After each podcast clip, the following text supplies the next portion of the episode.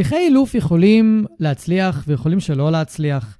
ובדרך כלל הסיבות שברוב הפעמים אנחנו שומעים כשתהליכים לא מצליחים, הם איזושהי האשמה כלפי ה... מי שמגדל את הכלב, הבעלים, או איזושהי האשמה כלפי המאלף, או משהו בסגנון. ובדרך כלל זה יכול להיות אולי כי אה, השתמשנו בענישה, או מישהו אחר יגיד כי אתם אילפתם באילוף חיובי, ולא השתמשתם בענישה, בגלל זה אין לכם הצלחה. יש כל מיני סיבות כאלה שמסתובבות, ויכולות באמת להיות הסיבות המרכזיות לחוסר הצלחה בתהליכים, אבל היום אני רוצה ללמד אתכם בפרק הזה על מספר סיבות, אני חושב שרשמתי לי ארבע או חמש, שלא מדברים עליהן, הן לא במודעות, הן לא בתודעה, והן סיבות שאני נתקל בהן כל הזמן על בסיס קבוע, כשאני נתקל בתהליכים שהם לא הצליחו, וכן, זה גם יכול להיות בתהליכים שאני מנסה להעביר ומשהו שם לא עובד. והסיבות האלה הן כל כך עמוקות והן כל כך שורשיות, שאם אנחנו לא מודעים אליהן, אנחנו יכולים ללכת ממאלף למאלף למאלף למאלף, לתרופות, לזה, לזה, לזה, ולא להצליח לטפל בכלב שלנו ולא להצליח להתקדם בתהליך, או להגיע לאיזושהי תקרת זכוכית מאוד מהר. יש כמובן תקרות זכוכית לתהליכי אה, אילוף וטיפול התנהגותי, אבל לא אמורים להגיע אליהן כל כך מהר. וברגע שאנחנו הופכים להיות מודעים לסיבות שאני אדבר עליהן היום, אז אפשר הרבה פעמים אה, למצוא פריצות דרך בתהליכים ואולי להתקדם עוד קצת, ואולי אפילו להתקדם הרבה. ולפעמים אנחנו זקוקים לאיזשהו שינוי מאוד רדיקלי בצורת חשיבה שלנו ובאיך שאנחנו מסתכלים על הפתרון של הבעיה שיש לנו עם הכלב כדי להגיע לתוצאות יותר טובות. אז זה מה שהפרק יעסוק היום. פתיח קצר, ואנחנו צוללים ישר לעומק. ברוכים הבאים לפודקאסט מחשבות של כלב. שמי גיא תיכון, ואני עוזר לבעלי כלבים להתגבר על בעיות התנהגות מורכבות עם הכלבים שלהם בשיטות המבוססות על תגמולים וחיזוקים בלבד. אני מאמין שחשוב לגדל ולאלף כלבים כיום בראייה הוליסטית, ולא מספיק לגדל אותם בראייה התנהגותית בלבד. אני מעביר תהליכי ליווי אישיים, סדנאות וקורסים דיגיטליים לבעלי כלבים וגם למאלפים שמחפשים להתפתח ולצמוח. בכל יום שישי יעלה פרק חדש בנושא מרתק, דרכו אלמד אתכם להבין כלבים ברמה עמוקה יותר, מה שיסייע לכם לשפר את הקשר איתם ולחיות בצורה הכי טובה ביחד. אם אתם נהנים מהתוכן, אשמח שתשתפו אנשים אחרים שמגדלים כלבים וגם הם יוכלו ליהנות מהפודקאסט. תודה שאתם מקדישים לי מזמנכם, המשך פתיח קצר ומתחילים.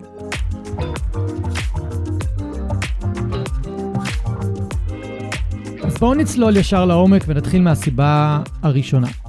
הסיבה הראשונה, ורובכם מכירים אותה, ואני ככה הולך להכניס אתכם באיזי לתוך הנושא הזה, הוא חוסר הבנה בסיסי בשפת גוף כלבית, והבנה מעמיקה של האופי האמיתי של הכלב שלכם. ברוב המקרים שאני מגיע לטפל בבעיות התנהגות, רוב המקרים אני מדבר איתכם, מעל 90% מהמקרים, רוב האנשים שקוראים לי, אה, ואני לא אומר את זה באיזושהי האשמה חלילה, לא יודעים לקרוא שפת גוף כלבית בצורה מעמיקה. כן מבינים כל מיני אה, ניואנסים בשפת גוף של הכלב, אה, כמו מה זה אוזניים אחורה, הרוב יודעים שזה פחד, הרוב יודעים שחשיפות שיניים ונעמות זה כלב שמאיים, אבל מעט מעט מאוד מכירים את ה... מהם סימני ההרגעה של הכלב, שבעצם מעידים על זה שהוא באי נוחות והוא מנסה לתקשר לסביבה שהוא לא בנוח, כמו הפניות מבט, ליהוק שפתיים ועוד, ומעט מאוד אנשים מכירים סימני איום שקטים. ואז קורה שאנשים פשוט נכנסים לצרות עם הכלבים שלהם, כי הם לא מזהים שהכלב כרגע נותן להם סימן אזהרה שקט, והוא לפני התפרצות או לפני איום או לפני נשיכה. וזה מאוד משתנה מכלב לכלב. יש גזעים שבהגדרה הם לא מזהירים, הם לא נואמים, הם לא חושפים שיניים, הם יעברו ממצב של איום שקט לנשיכה, כמו הקיט האמריקאי למשל. ויש גזעים שינהמו הרבה ויזהירו הרבה, ואם הם לא מזהירים זה כי אולי אה, הכחידו אצלם סימני אזהרה, ולכן הנשיכות שלהם או ההתפרצויות שלהם מאוד מפתיעות. אבל אם אני חוזר רגע לעניין הבסיסי כאן, הוא שרמת ההבנה של שפת גוף כלבית היא מאוד נמוכה, ולכן הרבה בעלי כלבים מופתעים הרבה אנשים וגם אנשי מקצוע, אגב, זה גם אה, קורה, יכול לקרות לווטרינרים, וגם אני נתקל בדוג ווקרים שלא קוראים נכון שפת גוף כלבית, ועדיין אה, מתארים כלב כ... כעצבני, או ככלב פסיכוטי, או ככלב משוגע, והם לא מתארים את השפת גוף שלו, והם אפילו לא יודעים לתאר את השפת גוף של הכלב כשקורה משהו. יכול להיות שהכלב יתפרץ, או הכלב הגיב באיזושהי צורה, ואנחנו שואלים, אוקיי, איך השפת גוף שלו הייתה לפני, ואין תשובה. למה? כי לא, לא יודעים לקרוא את השפת גוף שלו, אז הם לא יודעים לראות בכלל את הדברים שמעידים שהכלב עומד להגיב באיזושהי צורה בעוד כמה רגעים. וברגע שאנחנו לא לומדים שפת גוף כלבית לעומק ולא מבינים את השפה הכלבית של הכלב שלנו, ברמה כזו שנוכל לראות מתי הוא עומד להתפרץ, מתי הוא עומד להיכנס לחרדה, מתי הוא עומד להגיב כלפינו, מתי אנחנו צריכים להניח לו לנפשו ולא להתערב יותר מדי, מתי אנחנו צריכים לקחת צעד אחורה ורגע לחשב מחדש איך אנחנו הולכים לגשת לכלב ולטפל בבעיה שיש לנו איתו כרגע, במיוחד אם הוא מאיים עלינו, אם אנחנו לא מבינים את כל הדברים האלה. דרך השפת גוף של הכלב, יהיה לנו מאוד קשה לקדם תהליך, יהיה לנו מאוד קשה לרכוש את האמון של הכלב שלנו, כי הוא אומר לעצמו, אני נותן סימנים ואני נותן סימנים והם לא מבינים אותי, הסביבה לא מבינה אותי, אני נותן סימנים של תתרחקו ממני, ובכל זאת מתקרבים אליי, וזה אגב הכי הכי נפוץ נגיד עם אורחים. ומי שרוצה להבין יותר לעומק, פשוט להקשיב לשני הפרקים שעשיתי על תוקפנות לאורחים. אה, זה תקף מאוד לתוקפנות כלפי בני הבית, במיוחד תינוקות, במיוחד ילדים קטנים, שהם הרבה יותר חשופים לנשיכות מאשר אנשים מבוגרים, בגלל שהם אה, זוחלים לכלב או מגיעים לכלב בצורה שהרבה פעמים לא נעימה לו ומלחיצה אותו, והוא לא מקבל עזרה מהמבוגרים בבית, אז הוא יותר מרחיק את הילדים מאשר אה, קם והולך. ושוב, מי ש... לא מבין למה הכלב לא קם והולך מהסיטואציה הזו, יש גם פרק על uh, uh, כלבים וילדים עם גל פילוסוף, מוזמן להקשיב. אז אם אני לא מבין לעומק את השפה הכלבית של הכלב שלי, אני לא יכול לרכוש את האמון שלו, אני לא יכול להתקדם בתוך התהליך אילוף, כי אני אעשה הרבה הרבה הרבה טעויות. הכלב אומר לי משהו אחד, ואני עושה משהו אחר ממה שהוא אומר לי, או אני חושב שהכלב אומר לי משהו אחד, ובעצם הוא אומר לי משהו אחר, ואני חושב שהדוגמה הכי הכי הכי נפוצה בה, אה, בהקשר הזה, הוא קשקוש זנב. רוב האנשים חושבים שקשקוש זנב מעיד בהכרח על כלב שמח, אבל זה ממש לא נכון. כלב שמח יקשקש במעגלים בדרך כלל את הזנב שלו, או יקשקש כל כך חזק מצד לצד שהאגן שלו ממש רוקד. וכל הגוף שלו ייראה שמח וייראה רפוי וייראה רגוע ונראה חיוך על, ה, על הפנים שלו, ובאופן כללי הכלב יהיה מאוד, אה, אה, מאוד ירצה מגע או איזושהי אינטראקציה, ייכנס לתוך המרחב האישי שלנו, יאפשר שייכנסו למרחב האישי שלו. זאת אומרת שיש הרבה דברים שמתלווים לשמחה הזאת, אבל קשקוש זנב יכול להיות גם כלב שהוא מהוסס. במיוחד אם זה קשקוש זנב איטי. אני לא הולך להיכנס לכל הסוגי קשקוש כאן, אני אעשה לכם על זה פרק במיוחד. כלב שמקשקש רק עם הקצה של הזנב, כשהזנב שלו מתוח למעלה, זה ממש לא כלב שמח, זה כלב שאולי כדאי להתרחק ממנו.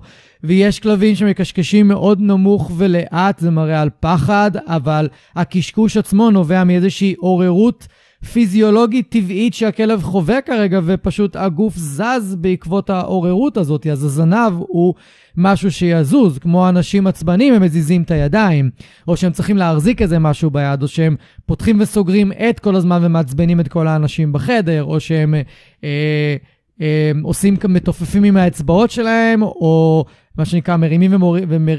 מרימים ומורידים את הרגל שלהם מאוד מאוד מהר. כל אחד יביע את העוררות שלו בצורה אחרת, ובדרך כלל, שיש איזשהו מצב עוררות מוגבר בגוף, משהו יזוז. אז אצל הכלב הרבה פעמים זה הזנב. הוא לא יכול אה, להזיז את האצבעות, והוא לא יכול אה, להזיז משהו אחר, והרבה פעמים כשכלב מתחיל לזוז בעצבנות, אז אנחנו גם עוצרים אותו. אם הוא על רצועה, אנחנו כמעט תמיד נעצור אותו. רוב האנשים יעצרו את הכלב. הם לא ייתנו לו להסתובב ולהסתובב ולהסתובב, ויתגמלו אותו כשהוא נעצר לבד. וימשיכו לתגמל אותו על זה שהוא עומד ולא זז. הרוב פשוט ינסו לרסן את הכלב עם הרצועה. אז מה שנשאר לו להזיז זה את הזנב. אז אם אני לא מבין את השפה של הכלב שלי, או למה הוא מתנהג כמו שהוא מתנהג, אני בבעיה. ולא רק שאני בבעיה, כל התהליך ההתנהגותי בבעיה. ולצערי הרב, יש הרבה אנשי מקצוע שלא מכירים ולא למדו שפת גוף כלבית לעומק, הם מסתפקים במה שהם למדו בבתי הספר לאילוף, והם לא למדו מעבר. ואם יש משהו שהיום הוא מתפתח ומתגלגל וממשיך לצבור אה, ידע חדש, התחום כאילו, זה השפה הכלבית של כלבים. היום אנחנו יודעים לפרשן ולפרש שפה כלבית של כלבים, לא רק אם הם מזיזים את האוזן ככה, ואם הם מזיזים את הזנב ככה, ואם הם מסתכלים ככה או ככה, לא. אנחנו יודעים לפרש שפת גוף כלבית של כלב גם לפי שרשרת ההתנהגויות שלו. מה הוא עשה לפני דקה, ולפני 50 שניות, ו-40 שניות, ו-30 שניות, כי אני, כי אני צופה בכלב ואני רואה מה הוא עושה, ואני רואה ממה הוא מופעל, מה מפעיל אותו בסביבה שלו, ואז אני יכול לפרשן את השפת גוף שלו בצורה הרבה יותר טובה, אבל אם אני רק מסתכל על השפת גוף של הכלב בלי להבין את הקונטקסט, בלי להבין מה קורה בסיטואציה, אני אפרש את השפה של הכלב בצורה שהיא לא נכונה. כי הורדת אוזניים אחורה יכולה להיות פחד, זה גם יכול להיות במצבים מסוימים אה, חיבה, זה יכול להיות גם רק אי נעימות, זה יכול להיות כניעה מול כלב אחר, זה יכול להיות הרבה דברים. אבל אם אני לא מסתכל על ההורדת אוזניים אחורה בהתאם לקונטקסט שהכלב נמצא בו, אני עלול שלא לפרש נכון את השפה שלו ואת מה שהוא מנסה להביע. וזה רק חלק קטן ממש מהשפה הכלבית של הכלב, ולצערי הרב, אני יכול להגיע לטיפולים ולמקרים שהיו לפניי מאלף, שניים או שלושה, או בכלל לא, ויש פער מאוד מאוד מאוד גדול בהבנה של השפה הכלבית. ולכן מאוד מאוד מאוד חשוב להבין אותה כמובן. ואם אתם רוצים ללמוד יותר, יש לי סדנה מיוחדת שנקראת להבין את הכלב שלי. כולה עוסקת בשפת הגוף הכלבית, וכל מי שירכוש אותה דרך הפודקאסט יקבל גם הנחה משמעותית של 50%. עלות הסדנה היא 490, והסדנה עצמה תעלה לכם ב-50% פחות. אני אשים לכם קישור. מה שיש בסדנה הזאת זה חמישה חלקים, שבהם אני מסביר לכם לעומק, לעומק, לעומק, מה, מה, איך הכלב שלכם מתקשר. אני, קודם כל אני אבדיל לכם בין כלב רגוע ושמח לכלב לחוץ. זה מדהים לראות כמה אנשים אה, מתבלבלים, והאמת זה מבלבל. אני חייב להודות שזה מבלבל כי אה, זה נראה דומה לעין לא מיומנת. אני מודה, זה בלבל אותי מאוד בהתחלה. ואחר כך נעבור לסימני הרגעה וסימני אי נוחות שהכלב אה, דרכם משדר שלא נעים לו מהסיטואציה שהוא נמצא בה. ואנחנו נמשיך. אולי לחלק הכי חשוב בסדנה, וזה סימני איום שקטים, הסימנים שהרוב מפספסים ומופתעים כשהכלב מגיב או נושך. ובדרך כלל כשאני מגיע למקרים שבהם היו התפרצויות או נשיכות בהפתעה, זו הייתה הסיבה העיקרית. שלא ידעו לראות סימני איום שקטים, וברגע שלומדים לזהות אותם, זהו, זה Game Over. זה Game Changer משמעותי מאוד ונדיר מאוד שהכלב נושך בהפתעה, או מפתיע בתגובה שלו את, ה, את האנשים שכבר למדו את השפה הכלבית. והחלק שאחריו זה על סימני איום שכולכם מכירים, אבל אני עובר עליהם בכל זאת. והחלק הכי הכי הכי מעניין בסדנה הוא בסוף, זה ניתוח live של סרטונים. אני ממש מראה לכם סרטונים של כלבים עם כלבים, כלבים עם אנשים, ואני מנתח את השפה של הכלב ב live על הסרטון עצמו, וכל מי שגם רוכש את הסדנה עכשיו, או דרך הפודקאסט, ברגע שאני אוסיף עוד חומרים לסדנה, ואני מתכוון להוסיף בהמשך, זה יהיה לכם, אתם תקבלו את זה, אתם לא תצטרכו לרכוש את הסדנה מחדש או משהו כזה, מי שרוכש אותה, כל פעם שהסדנה עוברת עדכון, יש לו עדכון, ואני כמובן מודיע על זה במייל בצורה מסודרת, ואתם תקבלו את זה. אז יהיה לכם בתוך התיבת טקסט קישור לסדנה, אתם מוזמנים להירשם. באמת שאין עוד הרבה מה לספר עליה אה, מבחינת התוכן, מה שהסברתי עכשיו זה מה שיש בה. וברגע שאתם תעברו אותה, אתם תדעו לדבר כלבית כמו שאתם מדברים עברית, באמת. אם אתם תעברו על הסדנה הזאת שלוש פעמים, אתם תהיו ספצים בשפה כלבית. אתם לא תסתכלו על כלבים אותו דבר. כשאתם תלכו לגינת כלבים, אתם תראו דברים שאנשים גם לא יראו בעוד עשר שנים וגם לא יראו בעוד שלושה כלבים שהם יגדלו, כי הם אף פעם לא למדו את זה. ואם יש לכם כלב רגיש, כלב ריאקטיבי, כלב עם בעיות של תוקפנות, כלב שמפתיע אתכם בתגובות שלו, הסדנה הזאת היא בדיוק, בדיוק בשבילכם. היא תיתן לכם המון המון ביטחון בלהבין את הכלב שלכם ובלהבין מה הוא אומר, ואיך להבין אותו, ואיך גם לתקשר לסביבה את מה שהכלב שלכם אומר. ואפילו ברמה של אה, להבין בגינת כלבים מתי כדאי להוציא אותו, כי הוא כבר מתחיל להתחמם יותר מדי על הכלבים מסביב. וכדאי לעשות לו ברייק, או כדאי פשוט להוציא אותו מהגנה, כי בעוד חצי דקה, דקה מעכשיו, או כמה דקות מעכשיו, הוא כבר הולך להתפרץ על כלבים, כי נמאס לו. ואני בטוח שהרבה מכם שמקשיבים, יודעים בדיוק על מה אני מדבר, שכלב יכול לשחק בגינה 20 דקות, חצי שעה, ואז פתאום הוא מתחיל להתהפך על כולם. למה?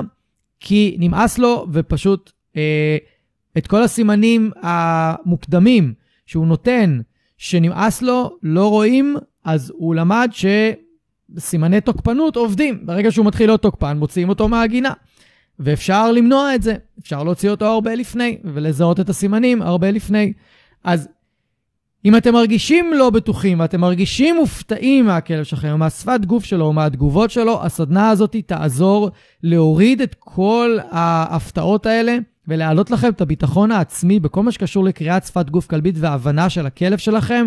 ואם אתם באמצע של תהליך אילוף, זה הולך לשדרג לכם את התהליך באחריות. אם אתם לא קיבלתם את התוצאה הזאת, תכתבו לי, אני אחזיר לכם את הכסף, הכל בסדר. יש לי פה מה שנקרא אחריות של כבוד. אז יש בתחתית של הפודקאסט, בתיבת טקסט, יש קישור לסדנה, אתם מוזמנים להירשם ב-50% הנחה לכל מי שמגיע מהפודקאסט, ובמקום 490 תחשבו את ה-50%, אני ארשום בזה, אה, זה יוצא הרבה פחות, וכדאי לכם אה, להצטרף. ואחרי שדיברנו על שפת גוף כלבית, בואו נעבור ל, אה, לדבר הנוסף שהוא די קשור לזה, כי הרבה פעמים אם אנחנו לא מבינים את השפה הכלבית לעומק, אנחנו נתחיל להדביק לכלב תוויות התנהגותיות, ואנחנו ניצמד אליהן, ואנחנו נאלף את הכלב לפי התוויות האלה. אז זו הסיבה השנייה למה הרבה פעמים תהליכי אילוף לא מצליחים. למשל, הכלב שלי מתנהג בצורה אגרסיבית כלפיי, ואני מגדיר אותו כדומיננטי. אני אומר, זו התנהגות שהיא דומיננטית, התנהגות טריטוריאלית, התנהגות שהכלב מנסה לשלוט עליי. ואני מגדיר אותו ואני שם עליו תווית של כלב דומיננטי. אוקיי? ולכן, בגלל שהוא דומיננטי, האילוף חייב להיות אגרסיבי, או האילוף חייב להיות קשוח, הוא חייב להבין מי הבוס, ואני נכנס לכל התבנית הזאת, ואני לא חושב לרגע שאולי זה לא נכון. עזבו כרגע ש... שאין כלבים דומיננטיים, דומיננטיות זו לא תכונת אופי, אני אעשה על זה פרק נפרד, אבל דומיננטיות זאת לא תכונת אופי, דומיננטיות זה אה, מערכת יחסים בין שני כלבים סביב משאבים. זו דומיננטיות. הכלב הדומיננטי זוכה במשאב. בין כלב לבני אדם אין את הדבר הזה. יכול להיות כלב שמתנהג בדומיננטיות סביב משאב כשאני רוצה לקחת אותו, אבל זה לא אומר שבתכונת אופי שלו הכלב הוא דומיננטי ו- ולכן הוא חייב אילוף קשוח ולכן הוא חייב אילוף אגרסיבי. זה שטויות. לגמרי. אז אם אני עכשיו בא ואומר, הכלב שלי דומיננטי, זה מכניס אותי לאיזושהי תבנית מסוימת שאני צריך להתייחס לכלב לפיה, ואני לא מסתכל ימינה ושמאלה. אבל מה אם הכלב שלי תוקפני כלפיי, כי אני אימצתי אותו לפני כמה שבועות, או כמה חודשים, או לא מזמן, והוא בא עם טראומות מבני אדם? אולי מישהו יתעלל בו? אולי מישהו אה, הרביץ לו? עשה דברים איומים? אה, מאיפה אנחנו יודעים? ואם זה הסיפור, אז הכלב הוא לא דומיננטי, הכלב הוא פשוט פחדן. הוא מפחד מבני אדם, הוא לא סומך על בני אדם, הוא לא מוכן שבני אדם שהוא לא מכיר יתקרבו אליו מהפחד שיעשו לו משהו, והוא זקוק קודם כל ליצור קשר וחיבור ואמון, ואז הוא יסכים לעשות כל מיני דברים שמבקשים ממנו. אם תסתכלו עלינו, אנחנו בדיוק אותו דבר. אנחנו לא נעשה דברים ש... או עם בני אדם שאנחנו לא סומכים עליהם. אנחנו לא נכניס אנשים הביתה שאנחנו לא סומכים עליהם, ואנחנו לא נלך לשום מקום עם אנשים שאנחנו לא סומכים עליהם. ואיכשהו עם כלבים אנחנו לוקחים כמובן מאליו, אני אימצתי אותך, אתה חייב לסמוך עליי עכשיו. אנחנו, אנחנו לוקחים בחשבון שאין איזשהו תהליך של בניית אמון עם הכלב ברגע שאימצתי אותו. יש לנו איזושהי תבנית חשיבה, איזושהי אמונה פנימית אצל רוב האנשים שאני מדבר איתם, שאם אני הצלתי כלב, זהו, הוא חייב לי. אז אם אני הצלתי אותו, לא יכול להיות שהוא עצבני ותוקפני כלפיי, כי הוא חסר אמון כלפי בני אדם, או כי פגעו בו, או כי עשו לו דברים. זה כי הוא דומיננטי. זה כי צריך להראות לו מי הבוס, וצריך להציב לו גבולות, וצריך להראות לו מי השולט.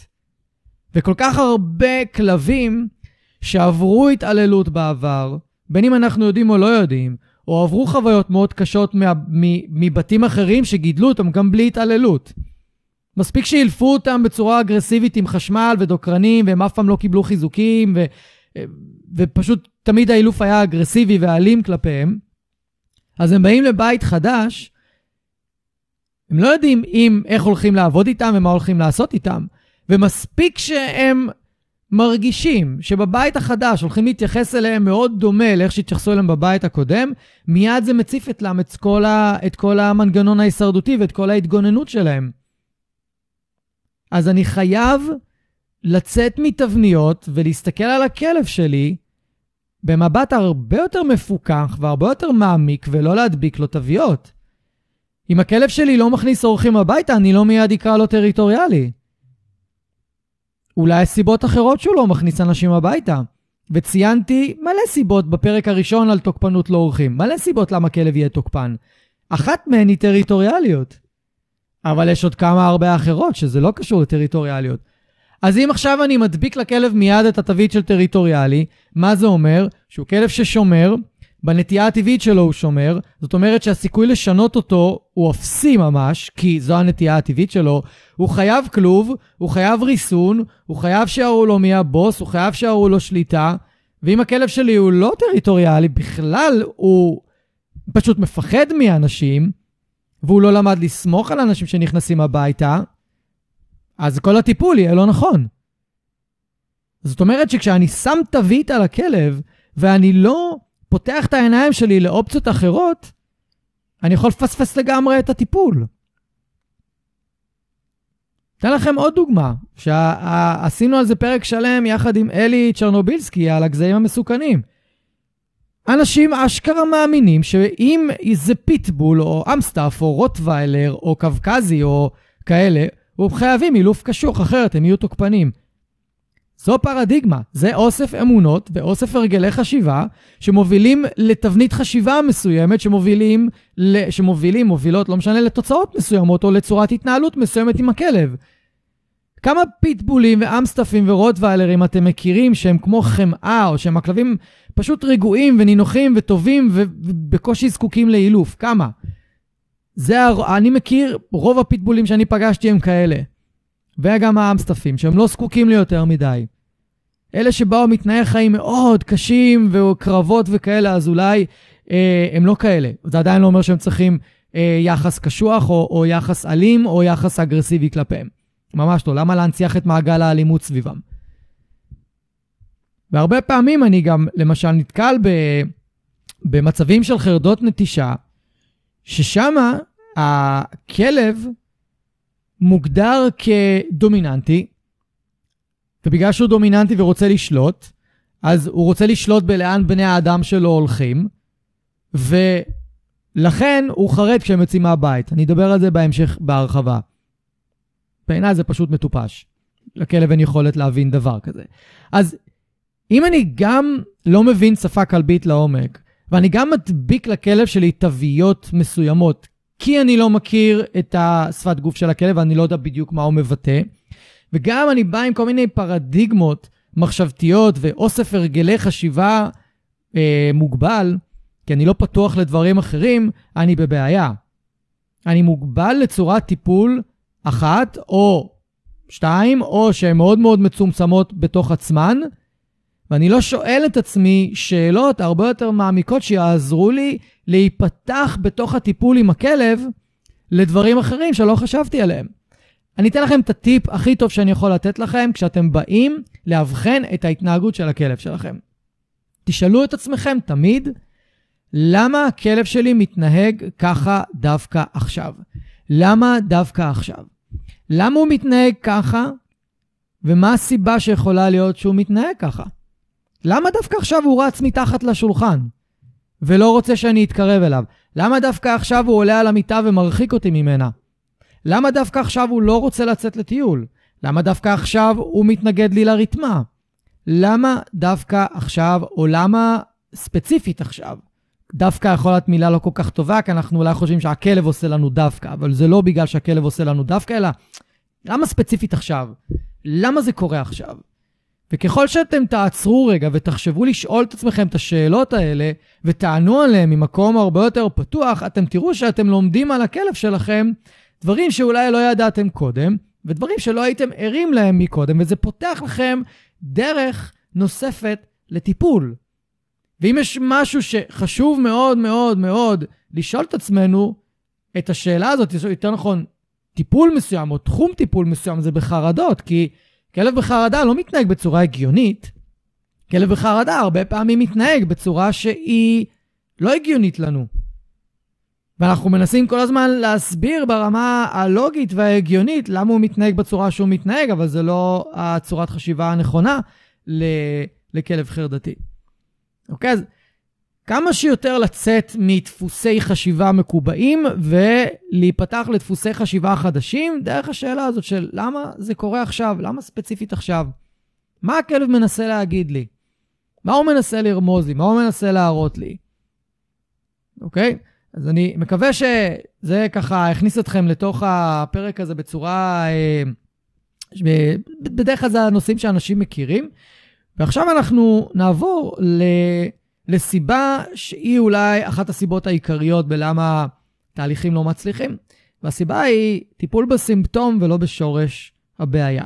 ואני אסביר את זה דרך דוגמאות, כי אני חושב שזה הכי, הכי, יהיה הכי קל להבין את, ה, את הדוגמאות. בואו ניקח דוגמה של חרדת נטישה.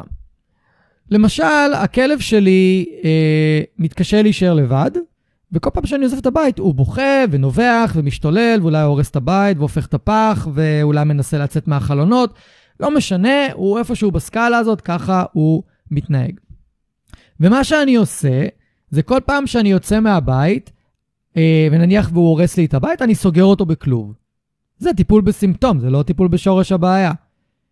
כל העדויות היום של כלבים בחרדה אמיתית, אמיתית, לא אה, קושי, חרדה. ברגע שסוגרים אותם למקום יותר קטן, הם נהיים יותר חרדים. ובגלל זה אנחנו שומעים על הרבה כלבים שפוצעים את עצמם ושוברים שיניים כשהם מנסים לצאת מהכלוב, או שוברים ציפורניים וכל מיני כאלה. ובגלל שהכלב הורס את הבית, וכשהוא בחרדה, לסגור אותו בכלוב זה טיפול בסימפטום. לצאת מהבית ולשמוע את הכלב נובח ולחזור עליו ולצעוק עליו זה טיפול בסימפטום.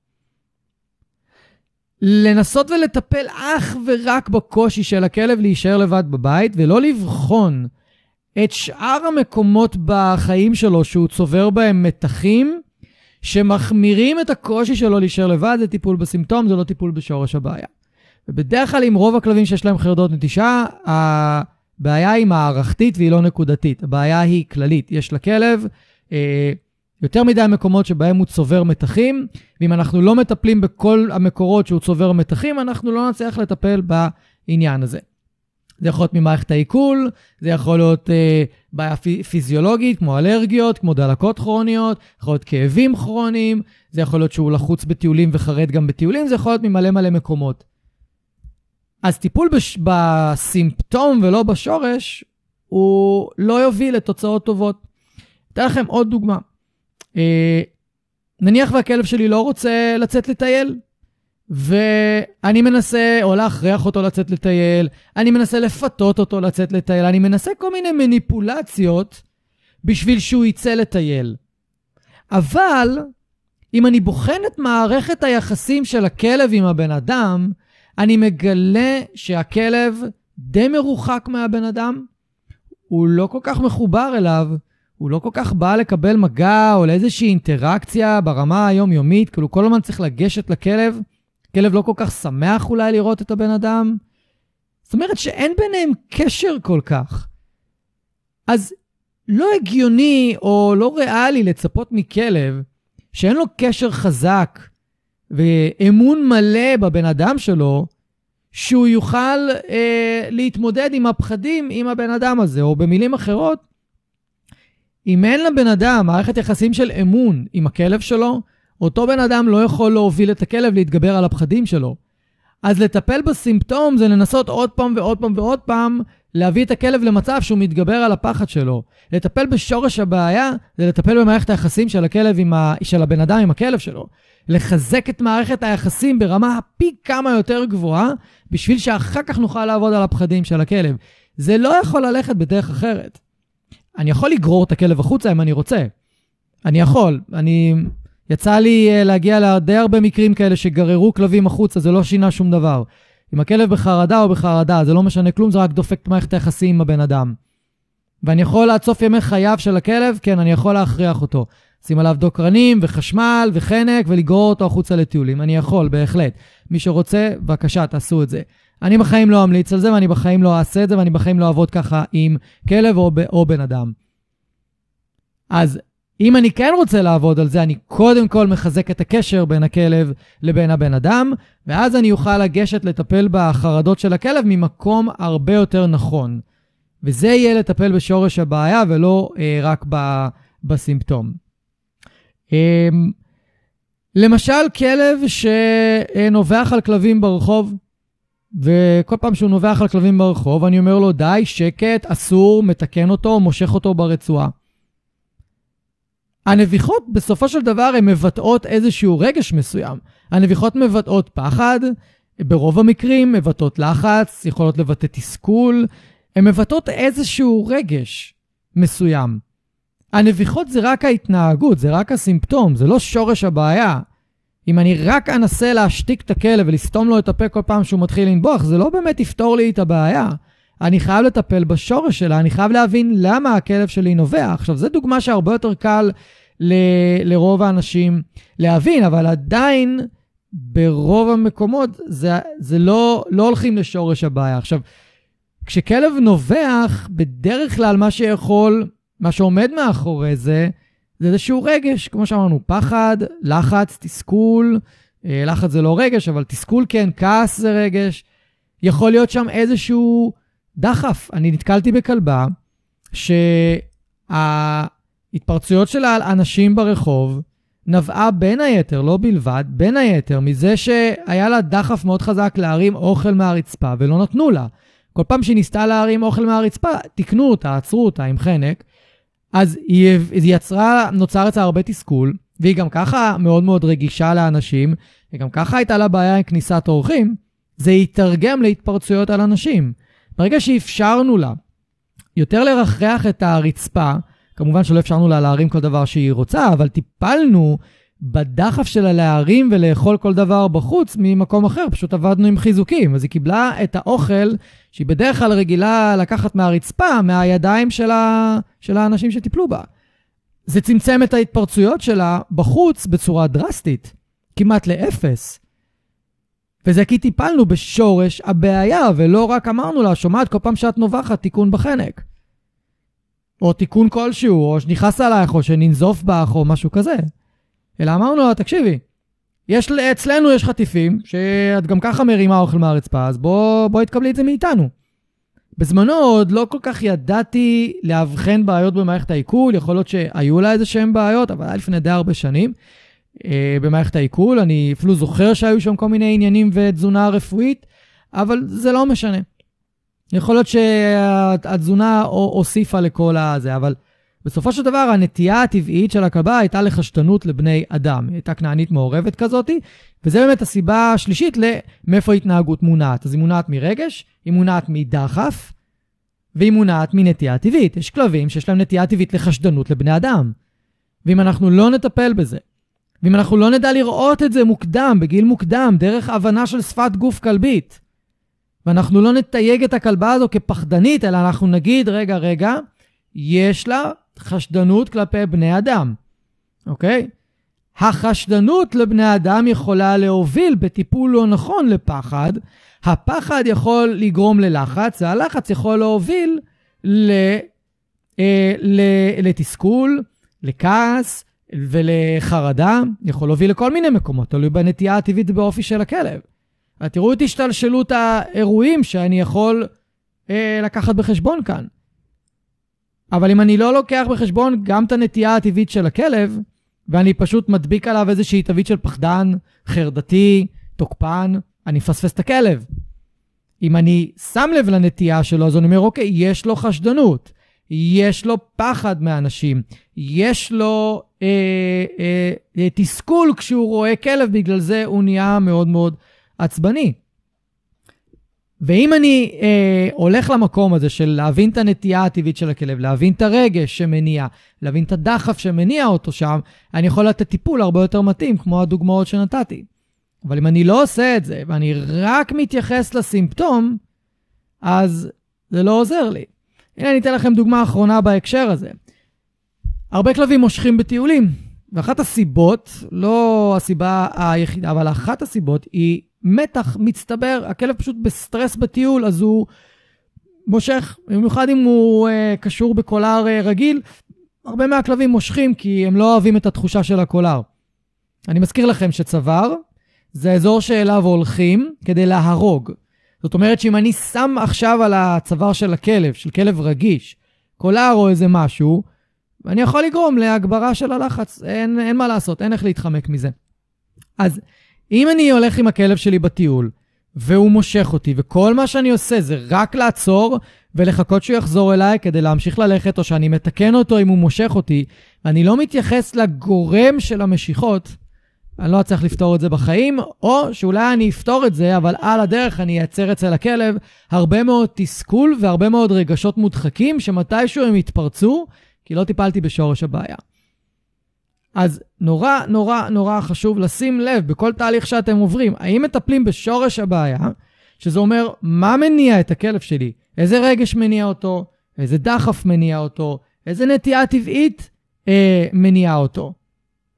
איזה ניסיון עבר וחוויות קודמות מניעות אותו פה, איזה זיכרון מניע אותו. הנה דוגמה קטנה לזיכרון. יצאתם לטיול עם הכלב שלכם, הוא ראה חתול בדיוק בכניסה לבניין, נבח עליו והמשיך ללכת.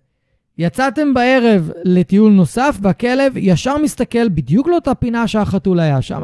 והוא מגיב, והוא אפילו ישר הולך לפינה, כי הוא מצפה לראות שם את החתול, למרות שהחתול לא שם. אז אני יודע שהכלב שלי מגיב מתוך זיכרון. הוא לא מגיב כי הוא ראה משהו, הוא מגיב מתוך זיכרון, והרבה כלבים עושים את זה. איפה שיש הכי הרבה תגובות סביב זיכרון, זה תנועות ידיים. כלבים רואים איזושהי תנועת יד ויכולים פתאום להתנפל, פתאום להתפרץ, פתאום להגיב. למה? כי זה מזכיר להם אה, משהו. מזכיר להם שמישהו אולי הרביץ להם או משהו כזה. נתקל בזה די הרבה. אז אנחנו חייבים להבין מה מניע את הכלב שלנו, ואם אנחנו רוצים לדעת, אז אני שואל את עצמי, למה הכלב שלי עושה את מה שהוא עושה? עכשיו, איזה שפת גוף הוא מראה לי כשהוא מתנהג בצורה שהוא מתנהג, אוקיי? מה, אה, מה אני חושב על הכלב שלי? אם אני מדביק לו תוויות, או שהאם אני מזהה את מה שמניע אותו באמת? ככה עושים ניתוח התנהגותי, בין היתר. כמובן שיש עוד דרכים ועוד אה, גישות לעניין, אבל בין היתר ככה עושים ניתוח התנהגותי של הכלב שלי, גם של ילדים, גם של בני אדם, זה לא משנה. תמיד צריכים לשלוח, לשאול את עצמנו מה, מה מניע, מה הגורם שמ, שמתחת. והרבה פעמים כשמוצאים גורם מתחת, נמצא עוד אחד שמתחתיו ועוד אחד שמתחתיו. מי שעוסק בחקר התודעה של בני אדם, יודע בדיוק על מה אני מדבר עכשיו, ש... שהסיבה שאנחנו חושבים שהיא הסיבה, היא הרבה פעמים לא הסיבה, ויש סיבה אחת מתחתיה. למזלנו עם כלבים זה יותר פשוט ויותר קל, אין כל כך הרבה שכבות, כי אין להם אה, מוח קדמי. מוח קדמי אנחנו נדבר בפרק אחר. וסיבה אה, רביעית, שבגללה אה, הרבה פעמים תהליכים יכולים לא להצליח ואפילו אה, לפעמים להידרדר מאוד, זה over ניהול ו over שליטה של הכלב. על הכלב, יותר נכון. זאת אומרת שאנחנו לא מאפשרים לכלב איזושהי, איזשהו חופש התנהגות, כמובן במגבלות הבטוח לסביבה, לעצמו ולנו, ואנחנו יותר מדי מנסים לשלוט ולנהל ולהחליט עבור הכלב, ואנחנו לא קשובים לכלב למה שהוא אומר לנו, אלא אנחנו כל הזמן מחליטים עבורו מה טוב לו, ואנחנו לא נותנים לו להביע את מה שבאמת טוב לו. הנה דוגמה שנתקלתי בה, למשל, אה, ממש לאחרונה. אה, זה, הסיפור הוא כזה, הכלב, כלב חדש בבית, והוא חטף אוכל מהשול, מהשולחן, ומיד רץ מתחת לשולחן אחר כדי להתחבא. עכשיו, הפרשנות של, של המאלף שעבד עם אותו בחור הייתה זה שהכלב מנסה להביע שליטה ודומיננטיות על האוכל, והוא הולך למקום שהוא יודע שהבן אדם לא יוכל להגיע אליו. אוקיי, עכשיו בוא נשאל רגע, למה שהכלב יברח מתחת לשולחן מלכתחילה? האם זה כי הוא מרגיש דומיננטי, או שהוא מפחד מה, ממה שיקרה אם הוא יישאר ליד השולחן שהוא הרגע לקח אוכל? וברגע ששואלים את השאלה הזאת, זה נהיה מאוד ברור. הכלב מפחד מהתגובה של הבני אדם, אז הוא בורח מתחת לשולחן, למה שהוא יברח? אם פפה ורוני לוקחים אוכל מהשולחן, הם לא בורחים לשום מקום. הם נשארים לידי, הם אפילו מסתכלים עליי במבט כזה של, אה, הצלחתי לחטוף לך. זה קורה לעיתים ממש רחוקות. ממש רחוקות. אבל הם לא הולכים לשום מקום, הם לא בורחים והם לא נבהלים. הם פשוט מסתכלים עליי במבט של, אה, הצלחתי לחטוף לך פעם אחת. וזה קורה.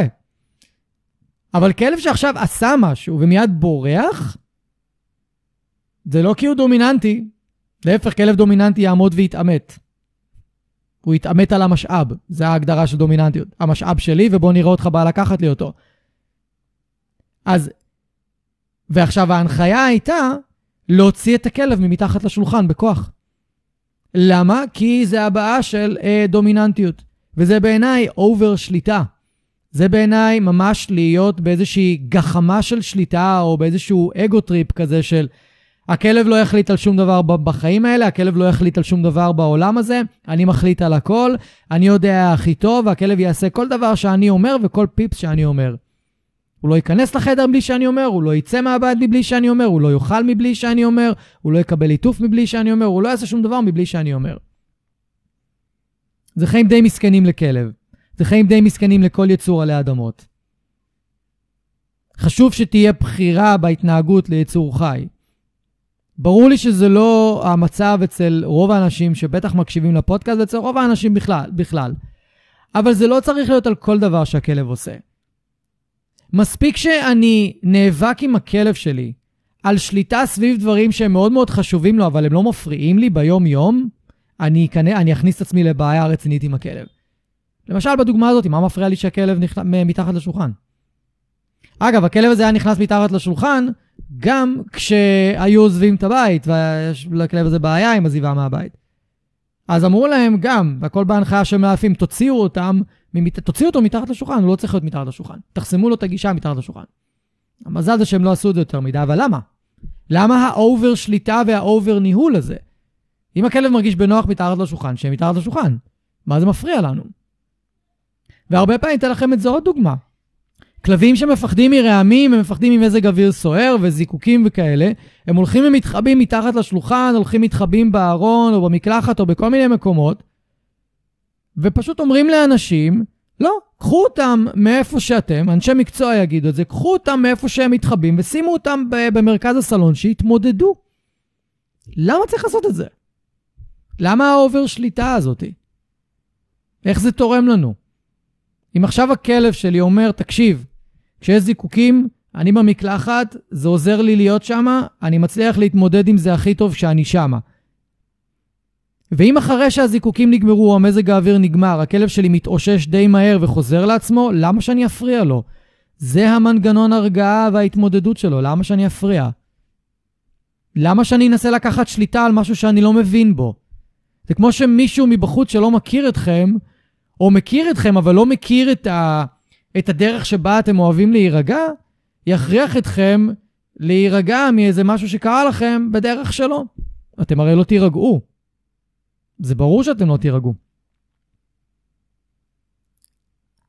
הנה עוד דוגמה לשליטה. over שליטה.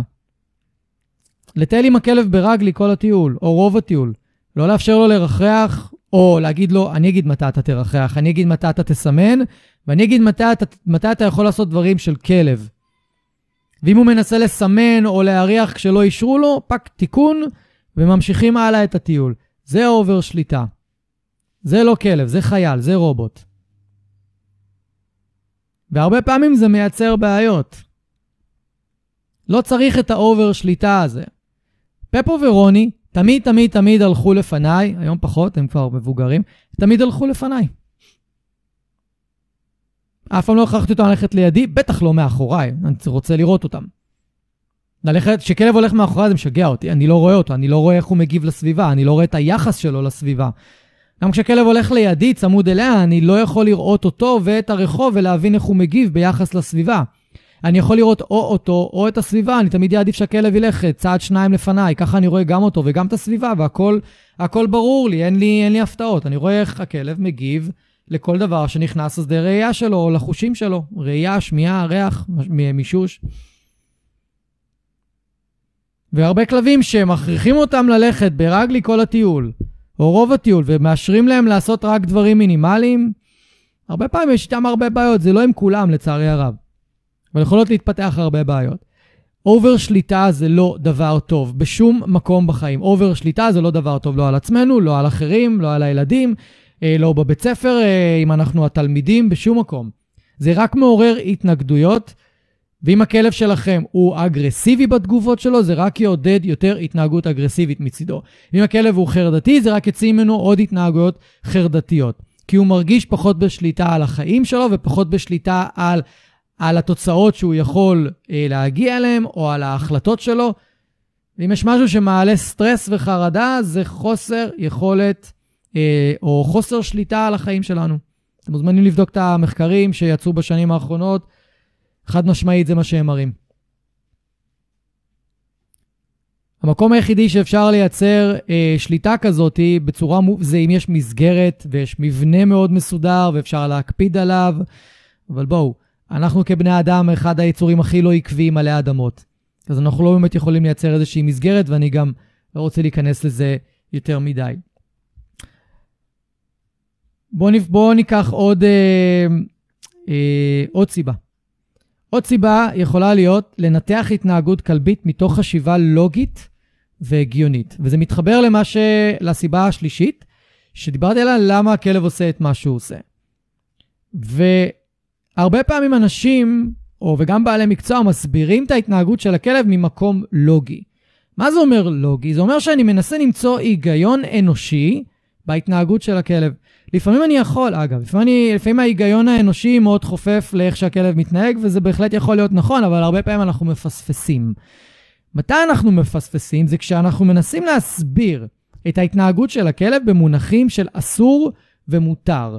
ובמונחים של הכלב יודע שאני לא מרשה, או שהכלב יודע שאסור לו, או הכלב יודע אה, כל מיני דברים. קודם כל, איך אני יודע שהכלב יודע? אני לא יכול לשאול אותו והוא לא יכול להסביר לי ואני לא יכול להעביר אותו מבחן שהוא יראה לי שהוא יודע. ידיעה היא גם, יכול, היא גם עניין רגעי הרבה פעמים. אני יכול לדעת משהו היום, ובעוד שבוע אני כבר לא אדע אותו. למה? כי לא חזרתי על החומר, כי זה לא נושא שמעניין אותי, זה לא הוטמע בי, החומר הזה או הידע הזה.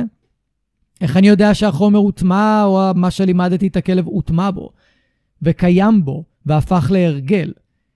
מה שאני יודע ב- ב- לעומק ומבין לעומק, הופך להיות ההרגל שלי, וזה אותו דבר אצל כלבים. ברגע שהם למדו משהו ברמה כל כך מעמיקה, זה הופך להיות הרגל התנהגותי. אם זה לא הרגל התנהגותי, הם לא יודעים. ואצל כלבים הרגל התנהגותי מאוד קשה לייצר, כי הם לא מבינים ולא יכולים להבין, ואין להם את היכולת להבין למה אנחנו עושים את מה שאנחנו עושים הרבה פעמים לטווח הארוך. למה אני רוצה שאתה תכיר את האורחים ותהיה כל כך רגוע איתם ושיהיה לך נעים איתם, כדי שאתה תוכל בעוד שנה מהיום להרגיש נורא רגוע בבית ויהיה לך נורא נעים בבית. הכלב לא מבין את זה. אני גם לא יכול להסביר לו את זה. אז אני גם לא יכול לדעת מה הוא יודע. כלב חי את הרגע. אם אני מפחד עכשיו וזה מפחיד אותי, אני אגיב לזה. אפס חשיבה על האם זה מותר או אסור, אפס חשיבה על האם זה אה, אה, מותר לי או לא מותר לי. אפס. אני חייב, כשאני אה, מדבר במונחים של חיות, אני חייב לדבר במונחים של רגש, במונחים של דחף, במונחים של נטייה טבעית, במונחים של היסטוריה התנהגותית, חוויות אה, קדומות, איזה זיכרון יש לכלב, ואני חייב כל הזמן לשים לב לאיך הכלב מגיב באותו רגע. לא, אה, אין שום דבר שהכלב מתכנן עתידית, הוא מתכנן אולי עוד צעד שניים קדימה, לא מעבר לזה. ואני חייב כל הזמן להיות בחשיבה רגשית, בחשיבה של חיה, לא בחשיבה לוגית. הנה אני אתן לכם דוגמה. Uh, שמעתי את ההסברים שעל uh, סיבות לחרדת נטישה, זה שהכלב חרד שאני יוצא מהבית כי הוא דואג לי. איך הכלב יכול לדאוג לי? אין לו בכלל את החלק הזה במוח, שזה, קליפ... שזה המוח הקדמי שלנו יש, לכלב החלק של המוח הקדמי אצל הכלב הוא 5% בגודל מהמוח הקדמי שלנו. לא מתקיימות שם שום מחשבות והסקת מסקנות לוגיות ויכולת לחשוב ולתכנן כזה קדימה. אפס. זאת אומרת שאין שום סיכוי שהכלב חושב שמשהו הולך לקרות לי אם אני עוזב את הבית. לא יכול לחשוב את המחשבה הזאת. היא לא יכולה לעבור לו בראש, לפחות לפי מה שאנחנו יודעים היום.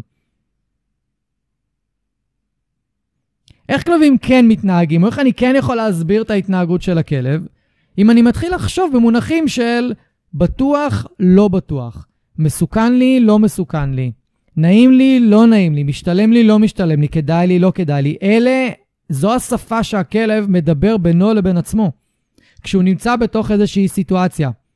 הוא לא חושב ומתכנן קדימה, זה חשיבה לוגית.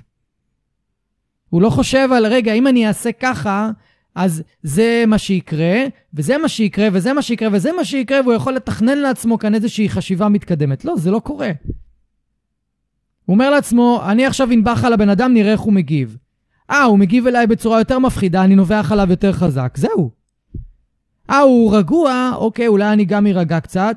אה, הוא יושב על הספה ולא זז, נדבר על uh, כלבים שיש להם בעיה עם אורחים, הוא יושב על הספה ולא זז, אוקיי, זה יותר בטוח לי. מהניסיון הקודם שלי, אז אני רגע אשב פה בצד. הופה, בן אדם קם, אני לא יודע מה הוא מתכנן, אני קופץ ונובח עליו. ככה כלב חושב. כמעט ואפס היגיון. ואם אני מנסה לנתח את ההתנהגות של הכלב מתוך היגיון, זו האנשה באלף הכי גרועה שאפשר לעשות. האנשה היא לא אם אני מפנק את הכלב, האנשה באלף זה אם אני חושב, אם אני מנתח את ההתנהגות של הכלב כמו שבן אדם היה חושב. ואם אני עושה את זה, אני מפספס לחלוטין את, ה, את, ה, אה, את הצורת חשיבה של כלב, את ה, איך הוא מתנועע בעולם ואיך הוא זז בעולם. אז מבחינתי אני כל הזמן הולך חזרה אחורה לבסיס. והבסיס הוא, למה הכלב מתנהג בצורה שהוא מתנהג עכשיו? מה מניע אותו שם מלמטה? דחף, רגש, נטייה, חוויה, זיכרון, מה? מה יש שם? ואם אני רוצה באמת להבין מה יש שם, אני חייב לצפות בכלב הרבה מאוד פעמים כדי להבין את הדפוס. ולא לקטלג אותו בתוך תווית כלשהי מיד. אה, הוא תוקפן כלפיך אז הוא דומיננטי. לא, רגע, רגע. הוא תוקפן כלפיך, מתי זה קורה? באיזה סיטואציות? תתאר לי בדיוק מה קרה. מה הייתה השפת גוף שלו לפני שזה קרה? אה, אתה לא יודע. אוקיי, בוא אני אלמד אותך רגע את השפת גוף הכלבית, כדי שבפעם הבאה שאתה נמצא בסיטואציה כזאת, אתה תראה הרבה לפני שהוא עומד לתקוף אותך ואתה לא תופתע. ואז אתה תוכל לנתח את ההתנהגות שלו ואת הדפוס התנהגות אחורה, כדי להבין באמת מאיפה ההתנהגות הזאת נובעת. ואז כשאנחנו עושים את זה, אנחנו הרבה פעמים מזהים שיש לכלב כל מיני טריגרים, אם זה תוקפנות כלפי בני הבית. איזה הזזת רהיט או איזה רעש חיצוני. או שעברו לידו, שהכלב, יש לו בכלל אה, בעיות אחרות, פיזיולוגיות כלשהן. זה בכלל לא קשור לדומיננטיות. זה בכלל קשור לטריטוריאליות. והרבה פעמים זה קשור לחוויות עבר של הכלב.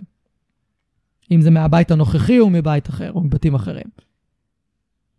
כשאני בא לניתוח ההתנהגותי מהמקום הזה, הרבה יותר קל לי להבין את הכלב שלי ולתת טיפול שהוא הרבה יותר מתאים, בלי קשר עכשיו אם אתם עובדים פוספרי או מסורתי או וואטאבר, זה בכלל כבר לא משנה.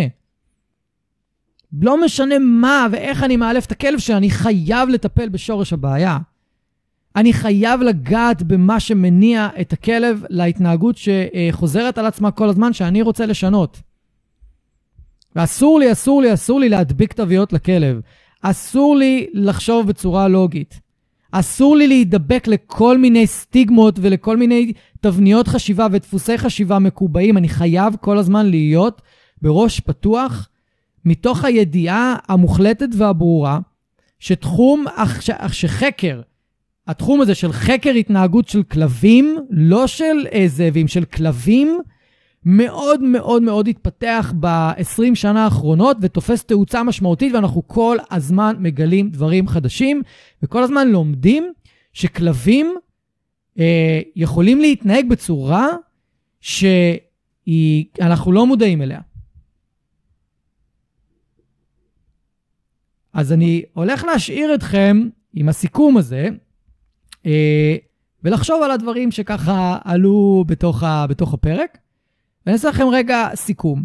העליתי לכם בפרק הזה חמש סיבות לא מוכרות ולא ידועות ללמה תהליכים יכולים שלא להצליח, וגם למה המערכת יחסים עם הכלב יכולה מאוד להידרדר. אז אחד זה חוסר הבנה בסיסי בשפת גוף כלבית, יותר נכון חוסר הבנה מעמיק. שתיים זה הדבקת תוויות לכלב. תוויות התנהגותיות במקום לחקור לעומק מה מניע אותו. דיברנו על טיפול בסימפטום ולא בשורש הבעיה. דיברנו על over ניהול ו over שליטה. זה מרכיב מאוד קריטי, הרבה יותר קריטי ממה שאתם אה, חושבים. והסיבה החמישית היא לנתח את ההתנהגות של הכלב בצורת חשיבה שהיא לוגית, שהיא לא מנת חלקם של כלבים, ואם כן, ברמה מאוד מאוד מאוד נמוכה, ואם כן, אולי כלבים מאוד ספציפיים, לא גזעים ספציפיים, כלבים ספציפיים. לפעמים אנחנו, כן, אמרתי, תהיה חפיפה בחשיבה הלוגית שלנו ושל כלבים, אבל היא קורית מעט מאוד. רוב הזמן אנחנו צריכים לבוא ממקום רגשי, ממקום פנימי, ממקום של fight or flight והישרדות. ולא ממקום של אה, תכנון קדימה, ואם אני אעשה ככה זה יהיה טוב לי, וכל, הדוגמא, וכל הדוגמאות שנתתי מקודם. אלה חמשת הסיבות לדעתי. אם אתם מכירים עוד סיבות, אתם מוזמנים אה, לכתוב לי. ואם הקשבתם עד עכשיו, אני מזכיר, כל מי שקונה את הסדנה להבין את הכלב שלי דרך הפודקאסט, דרך הקישור שמופיע למטה, מקבל 50% הנחה, ויקבל את כל הסדנה, כולל את העדכונים שלה בהמשך, ואחרי שתעברו את הסדנה, אתם הולכים לדעת לדבר כלבית ברמה מאוד מאוד מאוד גבוהה, הבטחה שלי, ואם אתם לא, תגידו לי, כסף חזרה. אחריות של כבוד, מה שנקרא. אני מקווה שנהניתם מהפרק והוא תרם לכם, ואולי עכשיו קצת תסתכלו על התהליכים שאתם עוברים בצורה יותר מפוקחת ומעמיקה, ואם כן, עשיתי את שלי. אנחנו נתראה בפרקים הבאים. יאללה ביי. אני רוצה להגיד לכם שוב, תודה רבה שהאזנתם. אם אהבתם ואם נהניתם, אז שתפו חברים, שתפו מכרים, בעלי כלבים, תעזרו לי להפיץ את הפודקאסט הזה, אני מאוד מאוד אשמח. ותעשו פולו, כדי שהאפליקציה האהובה שלכם תודיע לכם. יום שישי היום, יש עוד פרק בפודקאסט מחשבות של כלב, ואני אפתיע אתכם עם נושא חדש ופרק חדש. אז אני מקווה שנהניתם היום, היה לי מאוד כיף לארח אתכם. אנחנו נתראה עוד שבוע, תהיו טובים לכלבים שלכם, תהיו טובים לעצמכם, ושיהיה לכם אחלה של סוף שבוע. thank you